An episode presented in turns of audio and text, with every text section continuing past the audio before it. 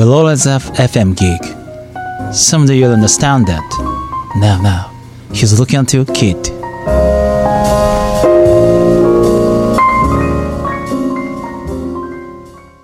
ミドのここからララジオこの番組は心理カウンセラーとフィットネストレーナーをしている私ミドの好きなことをお伝えしてあなたの心と体を楽ちんにするラジオです。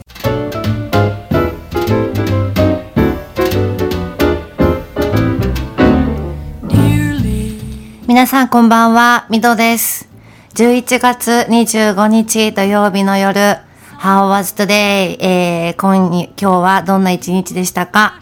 私は多分今頃ですね、名古屋から、言えない、名古屋から、えー長野の松本に向かって特急シナノに乗ってると思います。その予定です。はい、えー、どこに行くのか、何しに行くのか、後でまた話ができたらなと思うんですけど、この特急信濃って、まだ私多分乗ったことないと思うんですけどね、結構、あのー電車オタクなんですけど、ないと思うんですね。なんか、この間乗った人に聞くと、あの、特急っていう名前ついてるけど、結構ゆっくりだよ、鈍行みたいだよ、みたいにね、言ってました。えー、電車で長野って行ったことない、あるかな？昔ね、シュプール号ってあったの知ってます？知ってる人と縛れますよ。えー、JR シュプール号っていうのでね、スキーに行こうっていうのがあったんですけどね。それに結構乗ったかな。でもそれ以外では長野は車でしか行ったことがないです。えー、何しに行くんだろう長野ね。やっぱスキーによく行きましたね。昔は登山もしてたんですけれどもね。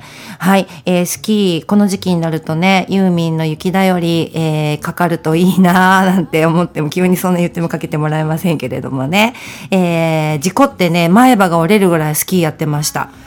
本当に、あのー担架で運ばれてね、あの、死体だ死体だとか言われながら 運ばれて、前歯折れててすごいショックだったんですけどね。それでもね、やめなかったですね、スキーね。だけど、エアロビクスのインストラクターになってから、あ、怪我するの嫌だなと思って、しばらくしてやめました。え、もうしんどいかな、スキー。すごい長い板、2メートルとかのね、板履いてね、あ、2メートルじゃない、1メートルか、え、どれぐらいだっけ？わかんないや、もうね。すごい長い板履いて、そしたらだんだんみんなモーグルで短い板になっちゃって、えー短い板に履き替えたぐらいで、もう飽きてやめちゃったスキーですけどね、そろそろ、えー、長野の方も雪だよりがあるんでしょうかね、なんてこと、思いを馳せながら、今日も、えー30分間お付き合いください。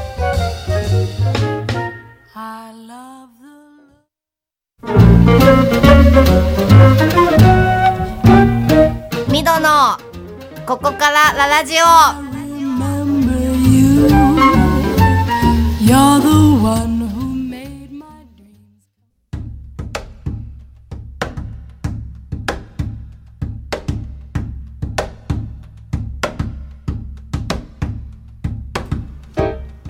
改めまして、こんばんは。えー、ここからララジオ、ミドです。はい、えっ、と、先週ですね、覚えていらっしゃるかしらね、風の話をちょっとしたんですけど、そこで言おうと思いつつ、あの、先週はね、あの、リクエストにお答えしようとかっていう欲張りをしたら、慌ててしまって、えーお話ししなかったことがありまして、ちょっと今日話そうかなと思います。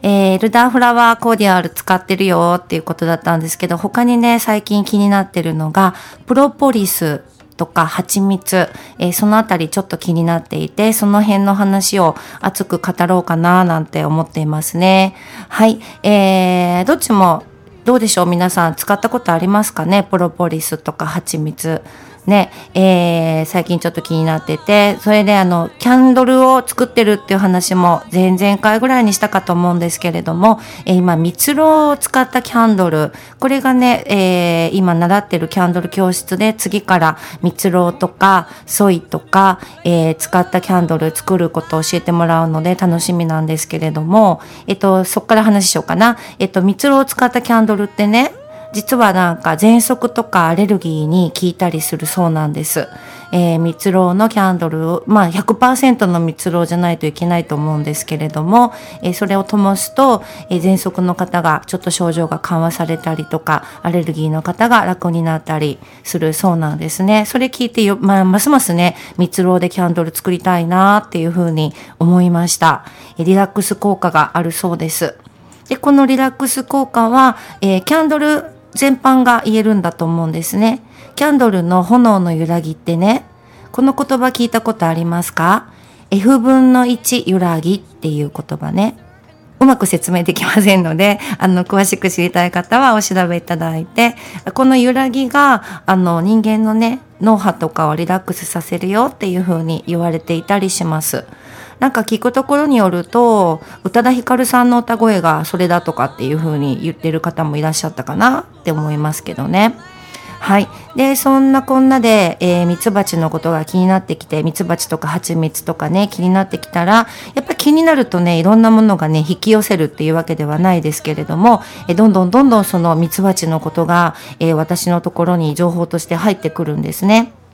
で今ミツバチのこと今年の6月にミツバチセラピーっていうのを受けに行ったことがありまして、えー犬山の方だったんですけどミツバチ飼われてるところの巣箱の前にね寝転んでねミツバチがねあの羽音をさせるのを聞いて癒されるとかねなんかその方の体の悪いところにそのミツバチが止まって癒してくれるとかねなんかうまく説明できないんですけれども、えーそんなのを受けたりとかしてからミツバチのことが、えー興味深くなりました。そしたら8月ぐらいかな、地元の、私あの実は奈良県に住んでるんですけどね、えー奈良の方でそのミツバチの、えーことを広めようとして活動されてる方に出会いまして、いろんなことを教えていただきました。そのミツバチのことちょっと今日喋らせてくださいね。はい、えっと、ミツバチって好きですか？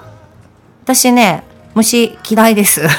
はい。あの、足がね、4本までの生き物は OK。5本以上はダメです。基本ね。はい。虫は苦手なんですけど、ミツバチは、まあ、好き、の、嫌いじゃなくなりました。見てて可愛いかなっていうふうに思えるようになったんですけれども、えーそのミツバチって実はね、えー西洋ミツバチと、いわゆる西洋に対して東洋ミツバチっていうふうに2つに分かれるそうなんです。その東洋は日本ミツバチっていうふうに言われているそうで、私の知ってる方は大和ミツバチというふうに呼ばれています。これは山に住んでいる蜂で、和はまあ日本の和。で、この和っていう言葉を聞いてね、あ、和ってすごい素敵な言葉だな。調和の和だったりするじゃないですか。和風とか。日本って実はすごい素敵な国なんだななんて、えー他のことを思いながら説明聞いてたんですけれどもね、えーその西洋と、えー日本ミツバチに分かれていまして西洋ミツバチは明治時代だったかな。あのその養蜂のために、えー仕入れられたそうなんです。外国から輸入をしたあのいわゆる家畜になるそうなんですね。どんどんどんどんあの何ですかね人工的にあのそ作作るって変ですけどね人工的に育てることができるミツバチなんだそうです。でそれに対して日本ミツバチ大和ミツバチっていうのは、えー野生の種類だそうで、えー日本人間が増やすことはできない、えー種類だそうです。でそれをね、まあ、あの保存守っていこうっていう風な活動をされてる方があるんですけれどもね。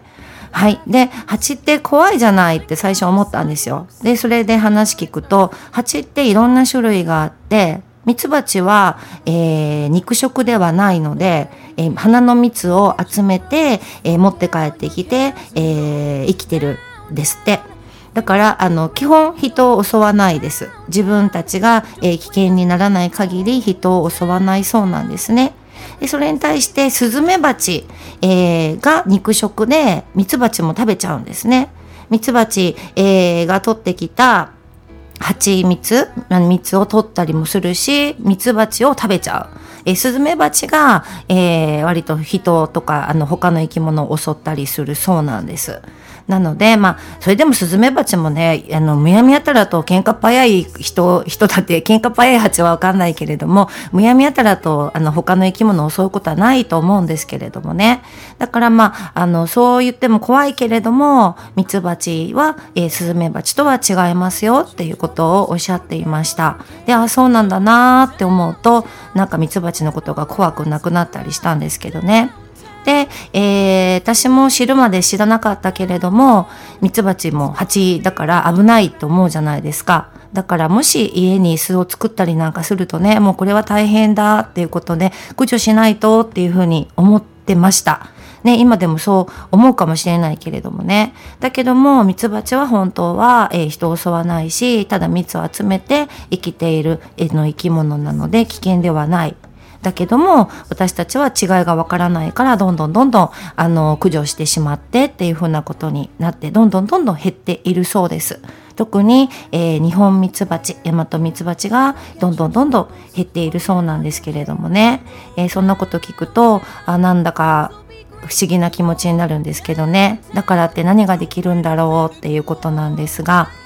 まあ、もともと山に木がね、もうどんどんなくなって、人が植えた人工林で、そこでは蜂が巣を作れないので、えー人里に降りてきて、えー人の、人の家とか、木の、あなんか橋だとかね、そんなところに、あのー巣を作ってしまうそうなんです。だから山に、その天然の木が増えるようにすればいいんじゃないの？っていうふうに言ってる方もあるそうです。なんかね、今日は全然、あのフィットネスと関係ない話になっちゃったんですけど、そもそも私たちがね、住む環境が健全でないと、やはり自分たちも健康でいられないなっていうふうに思ったりしています。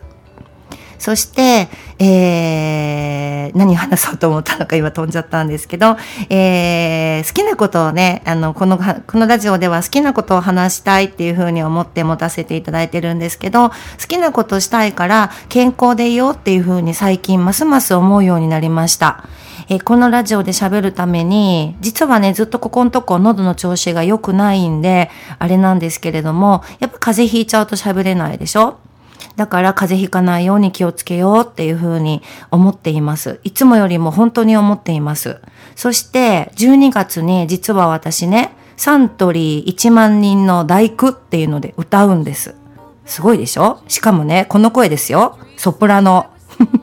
自分で笑いますけどね、もうね、あの、大工の歌のソプラノってね、超音波ですよ、声が。超音波。出ません。もうね、だから口パクでいいよって言われたりしたんですけれどもね。はい。だけど、テレビ映るかもしれないから、口はちゃんと動かしてねって言われて、今、ドイツ語一生懸命頑張っています。他にもね、あの、今週はその名古屋から長野に行くっていう話をさっきしたんですけれども、あの、本当にもう毎週なんか予定が詰まっていてバタバタでね、もう好きなことだから辛くないんですよ。だけども健康でいないといけないよな、そっちの方が辛いよなって思うので、健康でいようっていうふうに思って、あの最近はプロポリスの、えー、飴、えーそれをすごく舐めていますね。おすすめですよ。はい。ということで、そろそろ曲に行こうかと思います。えー今日の一曲聴いてください。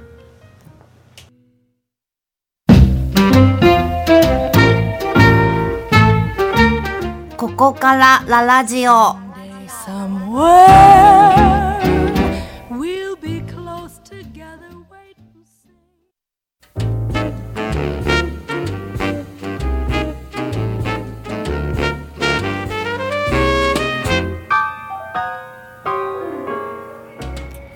お聴きいただきました曲は「三匹の小鳥」という、えー佐藤光郎さんという方の歌です。えー多分ほとんどの方がご存知ないんじゃないかなって思うんですが、まあ私と親しくしてる人は知ってるかなって思うんですけれどもね、あの、これ曲、音楽詳しい方だったらわかると思うんですけど、ボブ・マーリーの Three Little Birds、えー発音良すぎますね。Three Little Birds、えーっていう曲のカバーになります。えーほとほぼ意味が同じかな日本で歌ってる。だからこっちの曲かけてみましたけれどもね、えー佐藤光郎って何者だっていうことあの思う方あるかもしれませんがえっ、とね何者なんでしょうね。よくわからないんだけど本を出してます。今、えー最新刊は「悪魔とのおしゃべり」っていう本をすごい分厚い本です。広辞苑より分厚い本を、えー出してますね。他にもいろいろ出してたりあとこれあの音楽はサノバロックっていう、えー、とバンドであの曲を1枚だけアルバム出ててライブも1回だけ行ったことあるんですけどねすごい好きなんですね。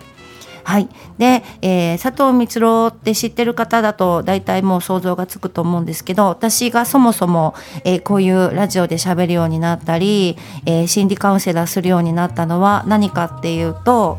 先週もちょっとお話ししたんですが、この FM ギグさんの木曜日12時から、えーお話しされてる橋野えーこの方がまずね、えー心屋塾の認定講師されてるんですが私も、えー心屋塾のマスターコースを出まして心屋のカウンセラーをしています。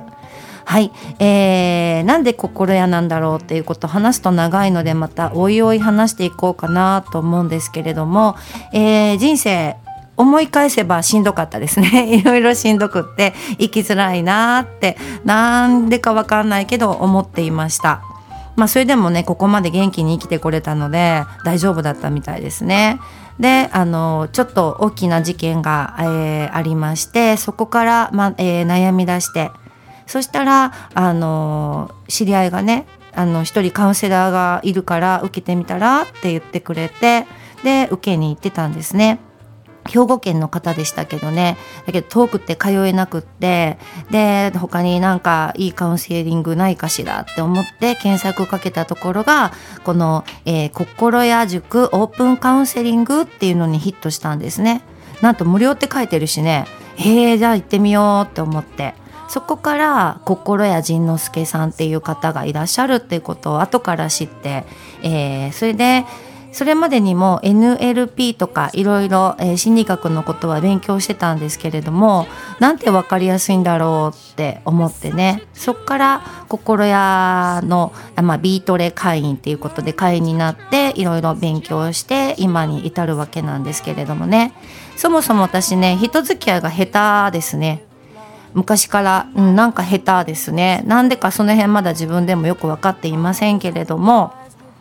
あその前にねでそこから佐藤光雄に結びつくのは分からない人には分からないと思うんですけどまあ佐藤光雄さんもブログとかも読んでも同じようなことを基本おっしゃってます。えーなんで人が悩むのかとかどうやれば楽に生きれるのかとかっていうことね同じようなこと、えーおっしゃってて彼もトークショーっていうか講演会されてるんですけれどもあのすごく分かりやすくってね楽しくって言っているんですけれども実は、えっとオープニングで話をしたの、えー長野に行くっていうのも彼の、えートークショーがあるので行きます。えそのために、えー体力つけて名古屋から長野に。なんで名古屋なんだ？名古屋では仕事をしています。仕事をしてそこから長野に行く。風邪ひかないように気をつけなきゃと思っていますね。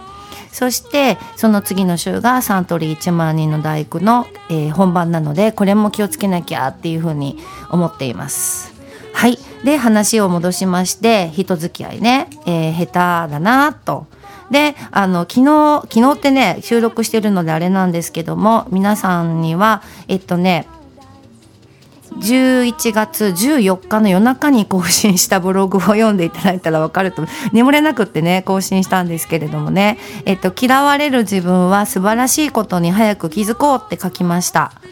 であのなんか最近ちょっとねああ私また嫌われちゃったなー。なんか嫌がられてんのかなって思うことがあったんですね。ででも昔はそう思うと自分が悪いと思ってました。嫌われる自分が悪い、ね、嫌がられる自分が悪いとか人付き合いが下手な自分は恥ずかしいって思ってたんですね。だけど最近は、えーまあ仕方がないなって思えるようになって。で嫌われるっていうのはね自分のその、まあ、人に嫌な思いさせちゃう性格だったり、まあ、見た目は分かんないけれどもその行動とか立ち居振る舞いがあるのかもしれないけれどもこれはね自分のせいまあせいなんだけど自分の問題じゃないんですよね。えーそれを嫌う嫌がる相手の問題なんですね。えただ生きてるだけであの嫌がるっていう相手の問題ね例えばそうですね私は猫が好きですけど猫すごい嫌いな人もいます。怖いとかね気持ち悪いとかね。猫何にも悪いことしてません。ね、その人にとって、まあ、噛まれたとか過去にあの引っかかれたとかっていう嫌な思い出があるかもしれないけれども基本何もしてないけれども猫が嫌いっていう人がいるのと一緒でね、えーその嫌う嫌がる相手の問題だったりします。えーただ単に嫌い、えー生理的に嫌っていうのはもう仕方がないとして相手にとって例えば私の問題だとするとあの都合が悪い。私が相手にとって都合が悪いのね。えー何の都合かわからないけどね。とか、えー理解ができなくて怖い。人って理解できない人って怖くないですか？ね、それとかその人の例えば劣等感を刺激してちょっと痛かったりしてだから近寄らないでっていう風に思ってたりするのかもしれないなーなんて、えー考えました昨日の夜中に。はい、でねあのー例えば嫌われたくって接しないと思うんですよ人はね。わざわざ嫌われに行く人って仲がないとしないと思うんですね。仲良くなりたいって思ってるしそもそも嫌われたって思う人って好きなのよ。好きだからその人と仲良くしたいって思っててそれでなんでか嫌われちゃったっていうふうに思ってしまうのね。この嫌われてしまったって思うっていうこともまたあの自分の問題ではあるんだけれどもとりあえず相手が自分を嫌ったっていう事実に今話をしていて。で仲良くなりたいって思ってて。だけどそれを受け取り拒否されちゃうんですよね。いらないってあなた嫌だっていう風にね。まあそれは相手が受け取るか受け取らないかは相手の自由なんです。だから仕方がない。ねそれで片思いだなーってすごく悲しいけれども仕方がないんですねこれは恋愛も一緒かもしれませんでそんな人にあのいつまでもこう執着してエネルギー注ぐのもいいと思うんですけど辛いんであれば他にねエネルギー向けていくといいんじゃないかなっていうふうに思います。えそのね自分の好きっていうエネルギーを他に喜んで受け取ってくれる人もいると思うんです。それとか自分は気づいてないけど逆に好きよって愛を注いでくれてる人もいると思うのね。だからちょっと周りを見てみて、えーしんどいなと思ってたらそのエネルギーやめて、えー他に、えー愛注いでくれてる人とかいないかしらって気づくのもいいんじゃないかなって思いました。だけどね嫌われたって思うとねやっぱ悲しいですね片思いってすごい寂しいですよねだからその人といつかねその自分と自分の思いが伝わって愛を一緒に注ぎ合えたら嬉しいねって思いますね。でそんな時が来るか来ないか分かんないけれども自分は何も問題がないです。だからそのまんまでいいです。何にも変わんなくていいしあの相手にも別に相手を変えようと思うことはそもそもできないことなので自分はそのまんまでいいよっていうふうに思います。であの自分から変わろうと思わなくても勝手にね変わっていくと思います。人は生きてると変わっていくね。で受け取られなかった愛だけどそれはね相手の都合です都合があるから仕方がないただ悲しくって寂しいなっていう気持ちはねしっかり感じてなかったことにしなくていいですね。悲しいなって自分が自分を分かってあげてください。でそんなね愛を注いだ自分はすごく素晴らしい存在です。その自分の愛の価値は変わらないからね。そんな、えー素敵な愛を持った自分ってすごく素晴らしいよそんな自分をもっと大切にできたらいいなーって昨日のね夜中に、えーブログを更新してつぶやいたんですけれどもこれが何か皆さんのヒントになればいいなと思っています歌でも言ってましたね大丈夫って心配しないでいいっていう風に言っていましたえー何か皆さんの、えー心にそーっと入れたら嬉しいです。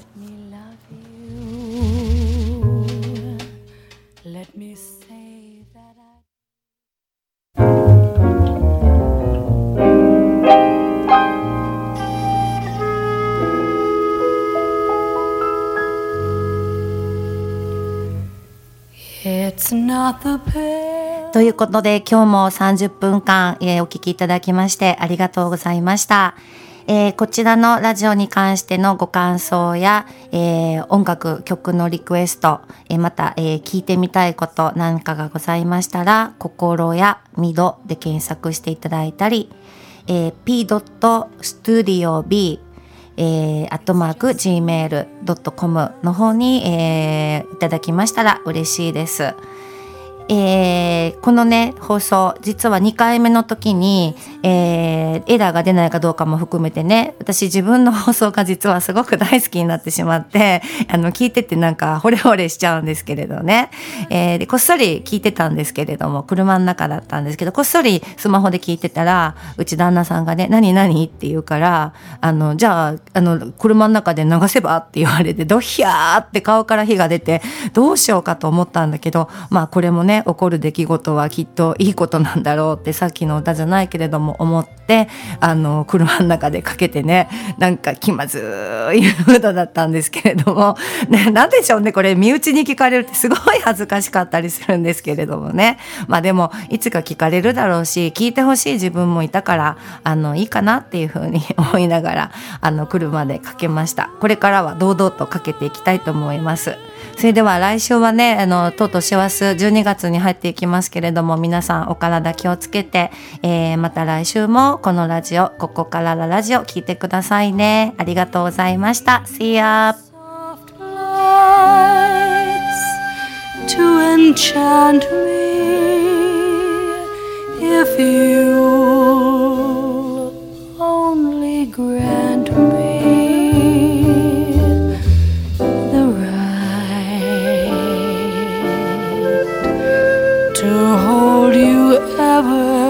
so tired.